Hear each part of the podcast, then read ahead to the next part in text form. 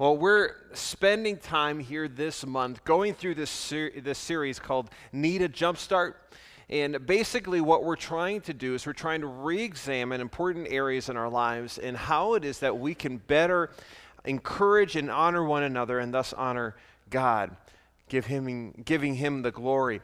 And uh, the first week of the series, we looked at relationships and how ultimately we looked at when Jesus was confronted and given uh, this, this question what is the greatest commandment? And Jesus responds with a singular question with a plural answer, right? Love God and love others, and how they're very much intertwined how it is that when we love God, we are then loving others. And then to love others is to love God, that they are really one and the same. And how we can better honor one another and thus glorify God in our relationships with each other and with God. And then last week we looked at how it is that we can approach our finances, but more specifically, that which we come across in abundance. And when I mean abundance, we looked at the parable, the parable of the rich farmer that Jesus shared to the crowd that had gathered, and how he had received an abundance. So year after year, he had received a certain amount of crop, and as such, he'd been storing that crop in the barns that he had.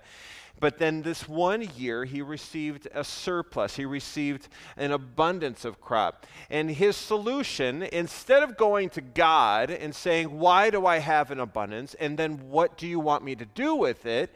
He instead decides that I'm going to tear down my barns and I'm going to build even bigger ones in order to store what it is that I received in abundance. And how, as such, we need to constantly ask God, God, what is it that you want me to do with what you've given me? Oswald Chambers says that worship is best defined as giving God the best of what He's given us. And so, how is it that we are truly giving Him the best of what He's given us. And then today we're going to talk about how we can how we can create a jump start, or rather uh, experience a jump start in our lives in the area of addiction. Of addiction. Now, I, I want to say right off the bat that when we hear the word addiction, we understandably attribute that word to, you know, kind of like the big ticket items of addiction, right? Drugs, alcohol, pornography, gambling. We immediately start thinking about those things. Now, that very well may be true for some of us here. But there are other things in our lives, other areas of our lives that we become addicted to. And really, what we're boiling this down to is anything that takes the sole focus of our lives, that we take that away from God and we give it to something else anything that we've decided we, we need in our lives, we find some sort of enjoyment or we find some sort of satisfaction or, or we receive some sort of kind of feigned peace, anything in our lives that we take away from God and give to something else, that is an addiction. So that can be any number of things. And what I want to do here today is really use this rock as a symbol of the addictions in our lives. And we're going to examine a little bit as to how it is that we can understand addictions, but then ultimately break free from the cycle and chains of our addictive behaviors. So, as, as is the case, and a lot of times when I approach topics like this, you know, one of the things that I want to do is I want to look at definitions because there can be a lot to be said in definitions. So, when we look at the definition of addiction, we see that it's an enthusiastic devotion to a particular thing or activity. Now, we use the word addicted or, uh, you know, addiction, we kind of sometimes use it flippantly, right? I, I might say, I'm addicted to coffee that actually might be true. Um, or you might say, I'm, I'm addicted to uh, having my heart broken by the Vikings every year. You, you, know, whatever it is that we, we tend to do that, don't we? We use this word flippantly, but, the, but there's an interesting word in the definition, and that is enthusiastic. And the definition of enthusiastic is an intense and eager enjoyment interest or approval. And so an addiction really is this, this behavior that gives approval to something that ultimately brings us harm, but really takes our focus and our priority away from God and gives it to something else. That we're doing that and thus giving approval to that in our lives. So today we're specifically looking at addictions that produce harm in our lives and in the lives of others, and those addictions which dishonor God and disable our ability to know Him more and more deeply. But not just recognizing these addictions, but ultimately we're going to discover how we can break free from these addictions and the cycle in which these addictions are realized and take place. And as is the case with any good message on a Sunday morning, there's three steps, right? But there's actually three steps, right? There's three steps, I believe, in breaking free from the cycle of addiction. We're going to look at these three. I want to say this right off the bat that two of them are a bit obvious, but one is, I think, the one that we often fail to really grasp or realize. And thus we find ourselves perpetuating the cycle. But if we can see this through to the very end, I believe that we can discover something that could be quite powerful. Now, with any addiction in our lives, we carry it with us, right? And we try, we try to go about our lives and go about our business, eh, fooling ourselves, thinking that this isn't here, thinking that we're, that we, we're not addicted to something or that there isn't something that we're trying to carry. But oftentimes it, it, it is futile because it becomes um, uncomfortable for us, much like this rock, where it, it is actually very heavy. And I have to carry it, or hold it rather, with both hands because one arm is not going to cut it if you want me to make it through this message. And as such, it can also be obvious to other people too. When we have addictive behaviors or addictions in our lives, you know, we think that we're fooling people, but a lot of times they're like, no, you're, you're really not. And so the first step, the first step in breaking free from the cycle of addiction is to admit it. Admit it. Now, when we make a mess of things, we struggle with admitting that it's ours. Now, this might be a little dated now. I don't know how real it is in elementary schools and middle schools now, but uh, for me, Shel Silverstein was big back when I was in elementary school. Raise your hand if you know who Shel Silverstein is. Yep. Where the sidewalk ends, all right? Um, poems and all that kind of stuff, and kind of like the uh, Dr. Seuss like writer. Anyways, he wrote this poem. It's called Messy Room. And it is a, it is a deep and profound poem. And I want to share it with you. Whosoever room this is should be ashamed. His underwear is hanging on the lamp. His raincoat is there in the overstuffed chair, and the chair is becoming quite mucky and damp. His workbook it's wedged in the window. His sweater's been thrown on the floor. His scarf and one ski are beneath the TV, and his pants have been carelessly hung on the door. His books are all jammed in the closet. His vest has been left in the hall. A lizard named Ed is asleep in his bed, and, he's, and his smelly old sock has been stuck to the wall. Whose ever room this is should be ashamed. Donald or Robert or Willie or. Huh? You say it's mine? Oh dear, I knew it looked familiar. That's what we do. That's what we do in our, uh, our addictions and our addicted behavior. See, it's way too easy to ignore our addiction and instead start pointing our fingers at other people like Donald or Robert or Willie. But we cannot begin to deal with the mess in our lives or these addictions unless we're willing to accept responsibility for creating it in the first place. But why is this so hard to do? Why is it often so hard to freely admit these things?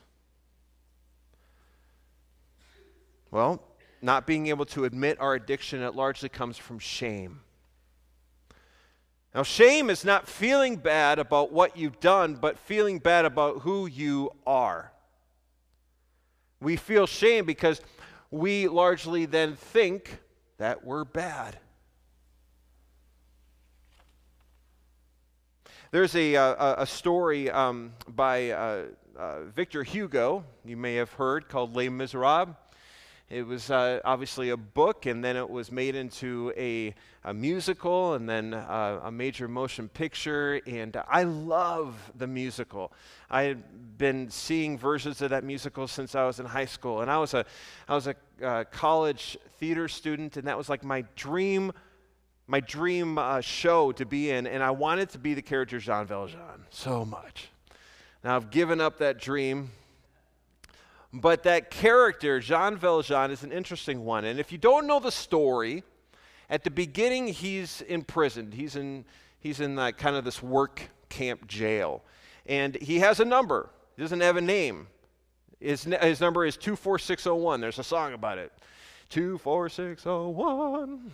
I won't bore you with that right now. But, anyways, he, he's released from prison. But when he's released from prison, he's given a piece of paper and he has to carry that piece of paper with him. And it basically says that he used to be a convict. It's like he's on parole for the rest of his life, right? Or probation for the rest of his life. And so when any anybody could come up to him at any point and say, "Show me that piece of paper," and he has to show it to them, and it's like a badge of shame that if he was to be without it, he would be imprisoned once again. Well, maybe like Jean Valjean, you are also carrying around this badge of shame. Maybe you've got it, you got it tucked away in your pocket. And it's always, it's always there, no matter where you are, no matter what you're doing, you're constantly aware of its presence. And to you, it's become your defining characteristic. And you believe that, that that's how everyone else sees you as you carry this badge of shame.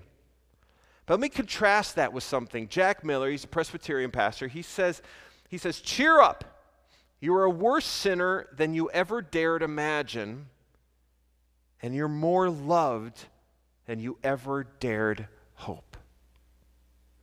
You're more loved than you ever dared hope. See, grace Grace defined as the unmerited favor that God gives us, that which we do not deserve. Grace is at odds with shame. See, shame inflames your unworthiness, but grace cures it. Romans chapter 3, verse 24 says, We are all justified freely by his grace through the redemption that came by Christ Jesus. You see, you are worthy. You are worthy. See, we need not feel shame. Shame ultimately leads to silence, it causes us to shut ourselves up. But there's actually great freedom to be found in, in coming to terms with our addiction.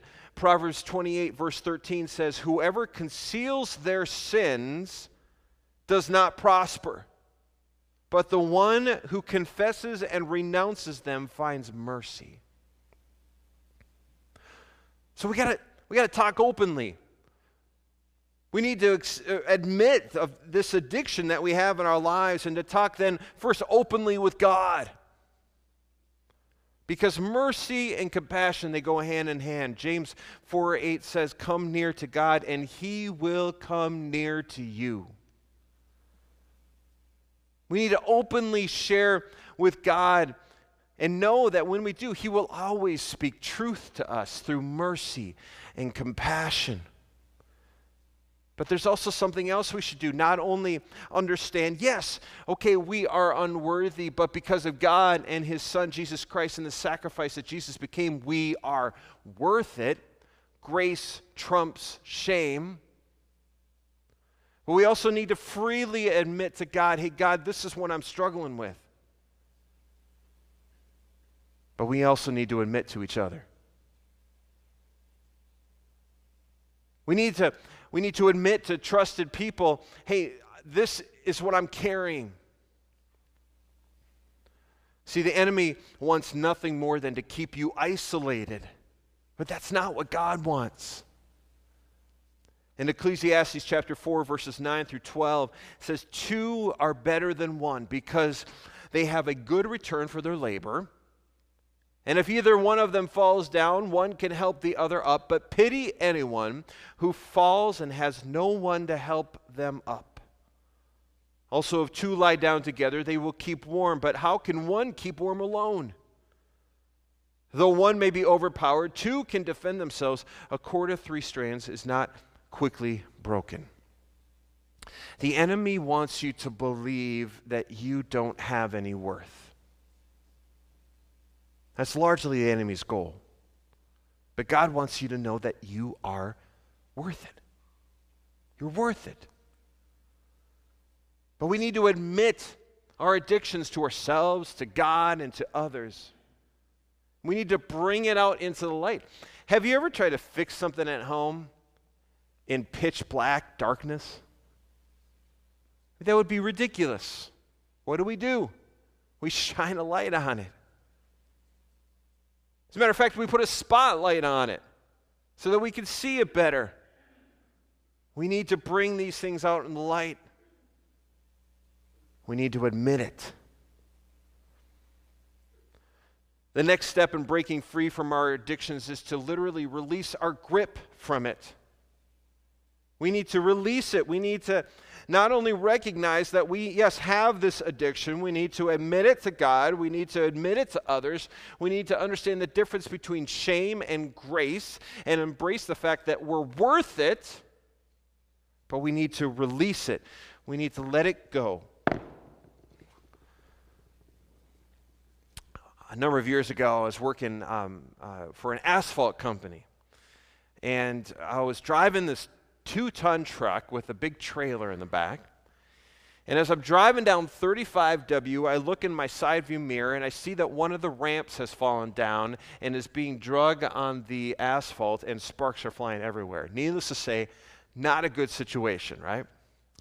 So I pull over on the side of the freeway, and there are cars just breezing by, and there's a sense of urgency that I have, and I'm not really thinking clearly. And I get out and I run to the back of the trailer and I pick up that ramp.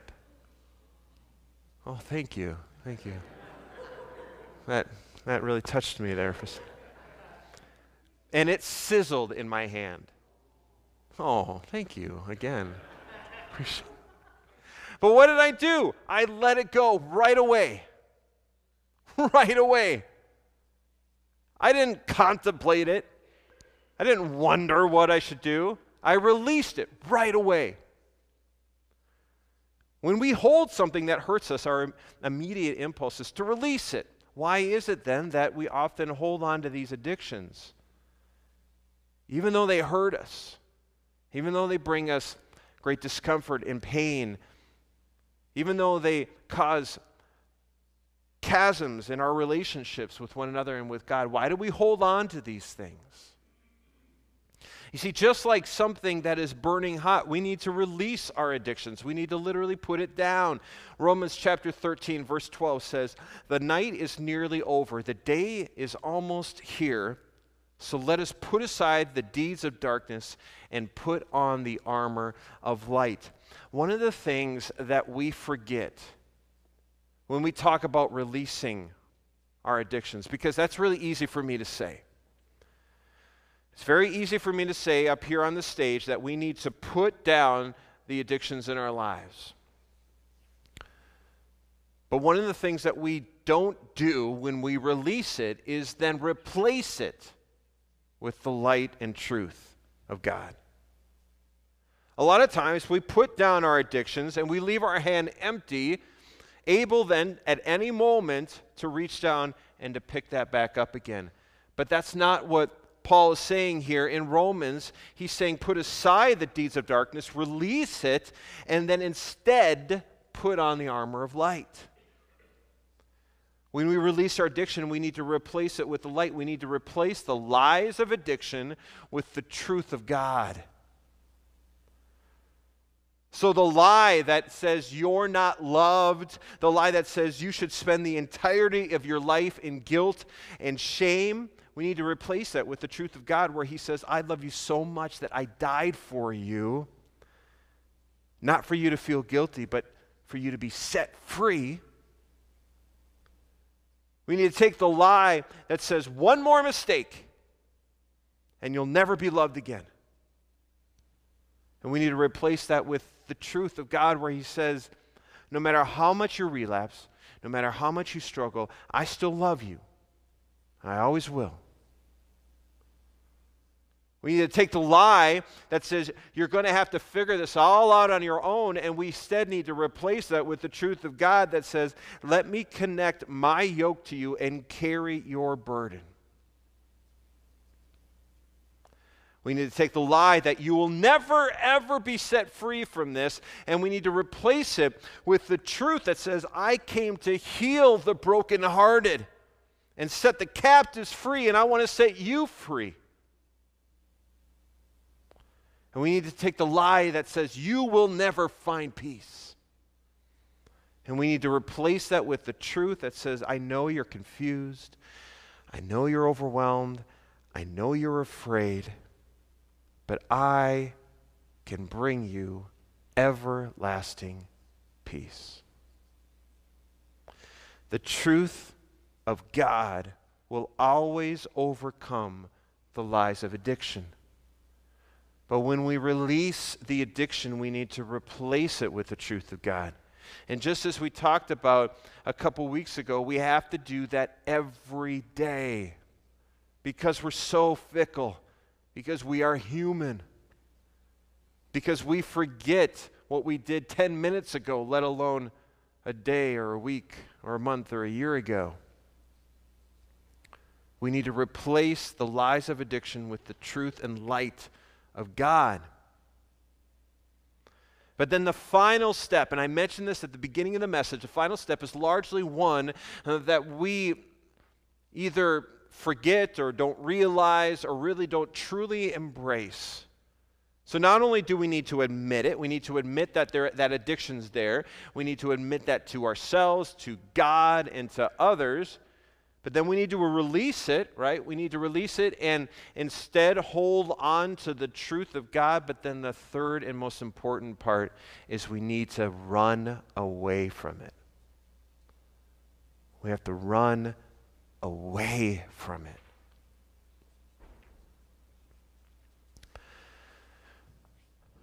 The Bible tells us that when we are tempted, we must flee. We must flee. We got to run away. We have to escape.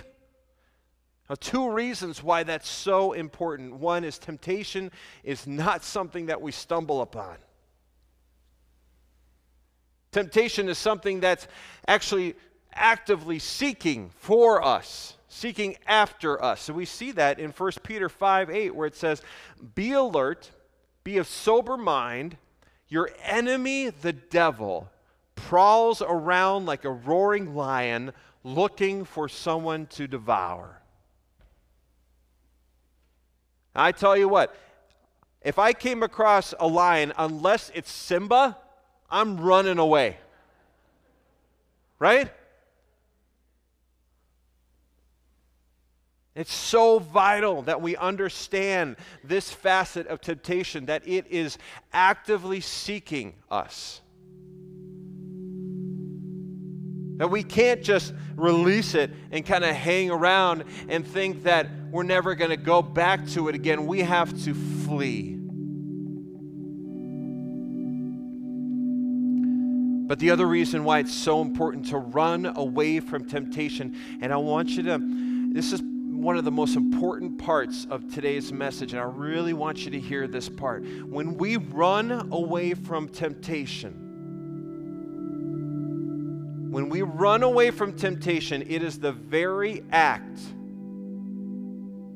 of running towards God. When we run away from temptation that is actively seeking us out to devour us, when we turn away from that and we run away, it is the very act of running towards God.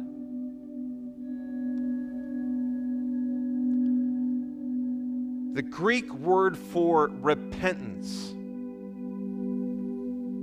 is a word metanoia.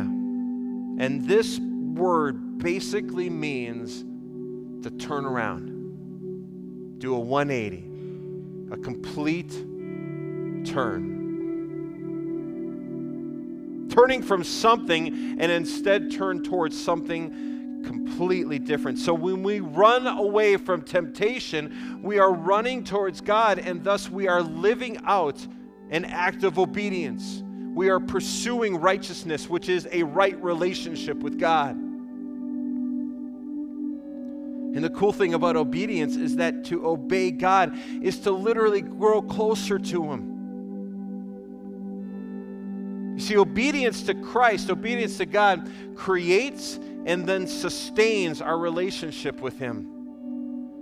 But by obedience, I don't want you to hear a have to obedience. That's not what I'm talking about here. We're not talking about being afraid of the consequences because you've disobeyed, but rather we're talking about the get to obedience. The get to obedience. That is a, that is a voluntarily joyful obedience. It's gratitude expressed for what He did, for what He does in us, and how we get to freely and joyfully serve Him. The gospel of Jesus Christ, it is all about the get to. it's all about the get to because we could have been left in our prison of sin and addiction. And this is the gift of God given to us through an act of grace. That which we don't deserve, but because of God's love, we are worth it. We're worth it. And so the silence that comes from our shame should not be the mantra of our lives, but rather we should freely admit to God and to others that which we are carrying. And then actively, we need to release that and then replace that with the truth of God the truth of His Word, the truth of His love, the truth of our worth in Him. And then we got to run away from it we got to actively run away, knowing that we run away from temptation. We are literally running towards God in obedience because we get to serve a God that loved us so much that he sent his son Jesus to die for us. That is how we can truly break that cycle of addiction in our lives. Daily, weekly, monthly, yearly